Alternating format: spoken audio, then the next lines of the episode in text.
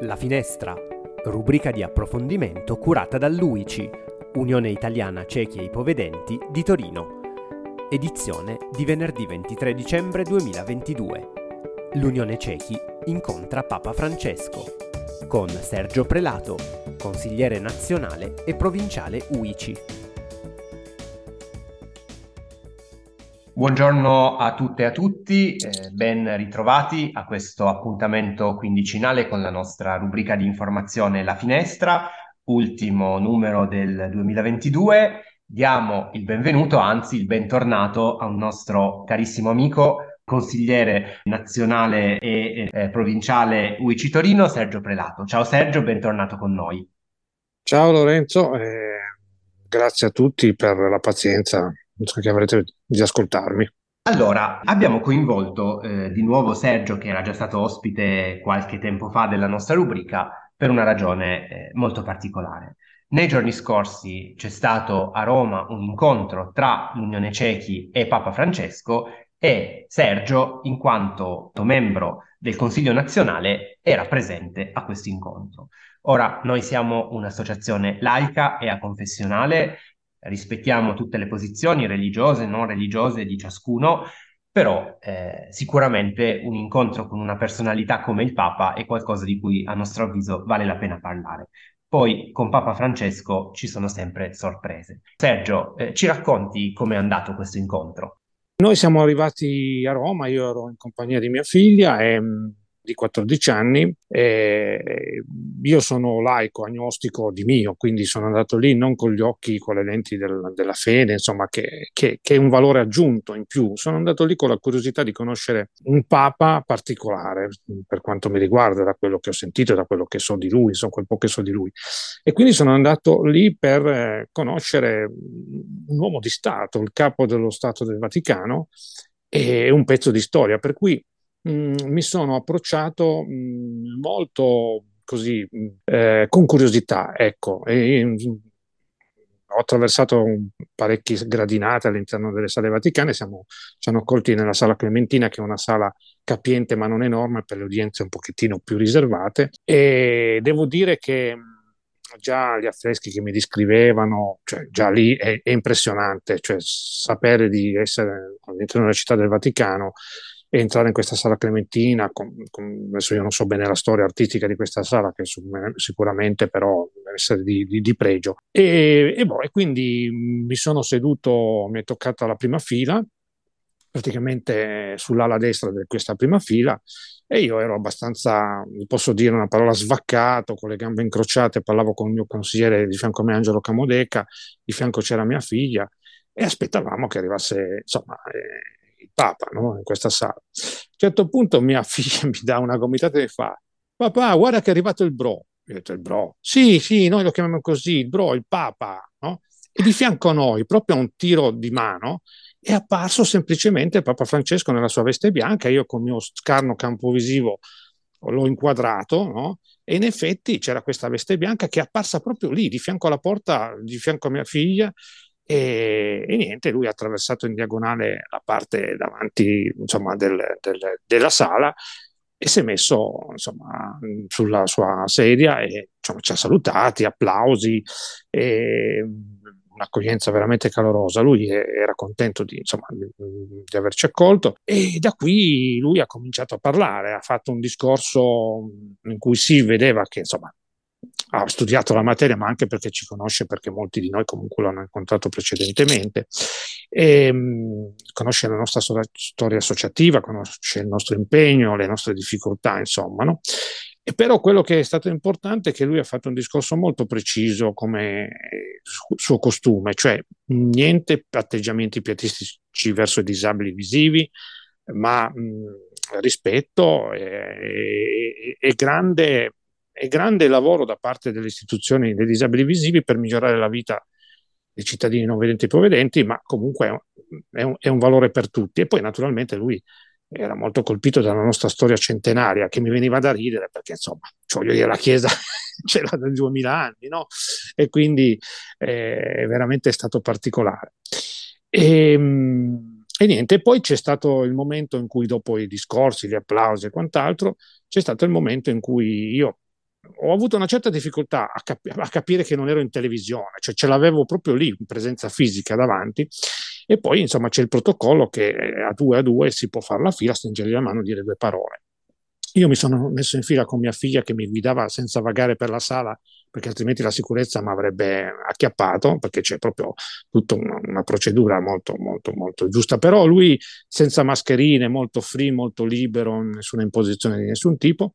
E a un certo momento, mentre aspettavamo di stringere la mano, fare delle parole con, con, con Papa Francesco, mia figlia è stata presa dal panico, mi fa ma io così devo dire al Papa? E io ho detto, ma che ne so, non so neanche io cosa gli voglio dire. E a un certo punto ho detto, senti, ascolta, non fare l'adolescente rompiscatole antipatica. Sei davanti a una figura che è un pezzo della storia del cattolicesimo mondiale, no?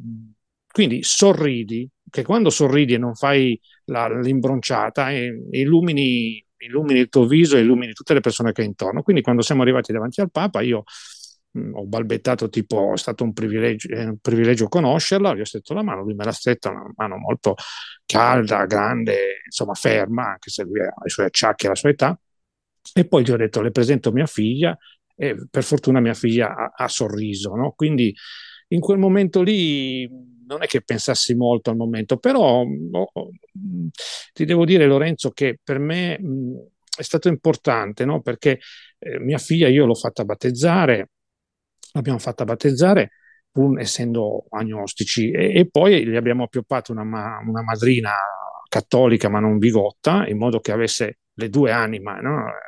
la parte laica, agnostica della famiglia, ma anche la parte più spirituale e religiosa. Siccome lei vive in un paese cristiano, deve sapere la storia del cristianesimo e del cattolicesimo in Italia, quindi fa, ha fatto anche religione. Quindi da questo punto di vista io in quel momento sono stato contento perché non, non, esiste un, non, non esisteva una barriera ideologica, non l'avevo imbrigliata in questa cosa del tipo ah, il Vaticano, la Chiesa, mangia preti, no. E, e quindi ho proprio goduto di questo, di questo momento mio personale, ma anche mh, che ho esteso anche a, a, mia figlia, che comunque era emozionata. No? Cioè il, il bro l'ha emozionata, insomma. Grazie per questo racconto. Eh, immagino che indipendentemente dalle posizioni religiose o laiche di ciascuno sia stato un momento molto intenso e molto emozionante. Ecco, per una realtà come la nostra, come l'Unione Cechi, Secondo te qual è stato il valore di incontrare una personalità come Papa Francesco? Ah, guarda, intanto poi lui alla fine dell'incontro eh, si è seduto in mezzo alla platea, ha fatto la foto col presidente, eccetera.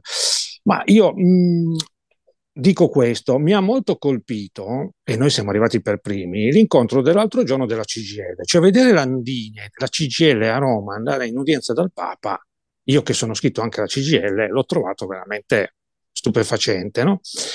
E poi mi sono detto, ma perché lo trovi stupefacente? Perché anche noi come Unione siamo andati lì, ma non volevamo mica il miracolo, non volevamo...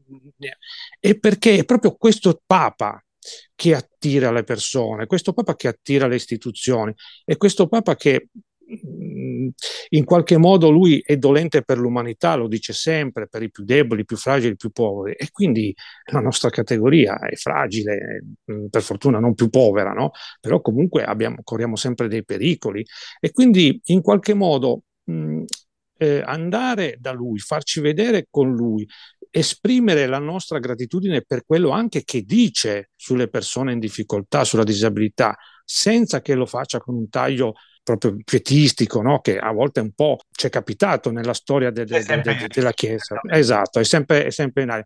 E poi anche la CGL, no? perché è andata lì perché comunque eh, in qualche modo ha, bisogno di un... ecco, Papa Francesco è un riferimento, cioè se tu parli con lui, gli stringi la mano, lui ha visto, ha riconosciuto la tua realtà in qualche modo, la, l'ha, l'ha declinata e uno dice, cavolo, eh, mi sento più, più a posto, più contento, più sereno, perché comunque lui è dei nostri, quindi lui è un papa, ma è un papa veramente di, di tutti, cioè sembra veramente una banalità.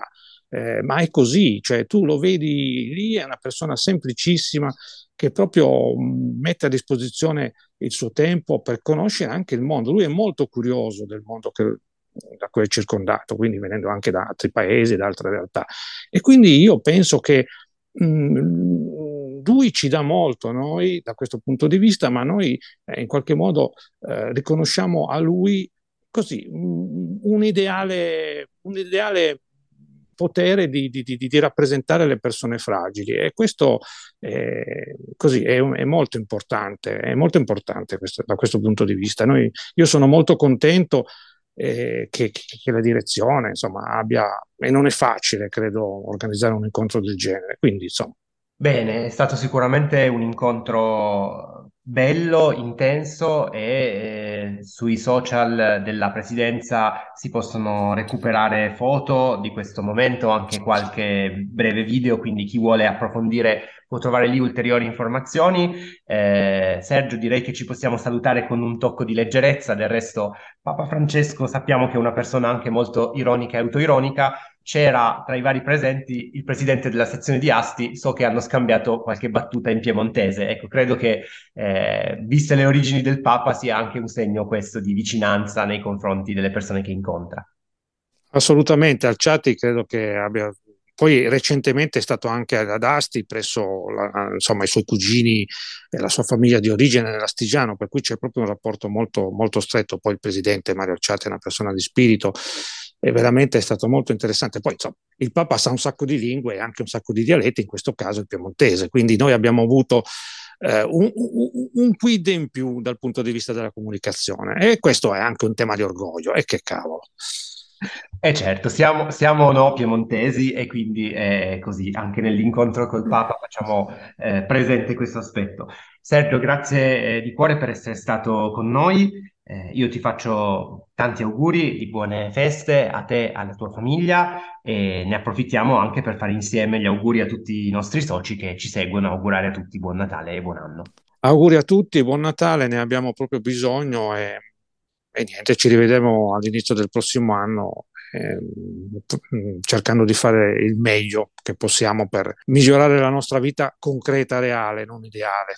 Certamente questo è l'auspicio migliore che possiamo fare e un saluto a tutti, la finestra vi dà appuntamento nel nuovo anno.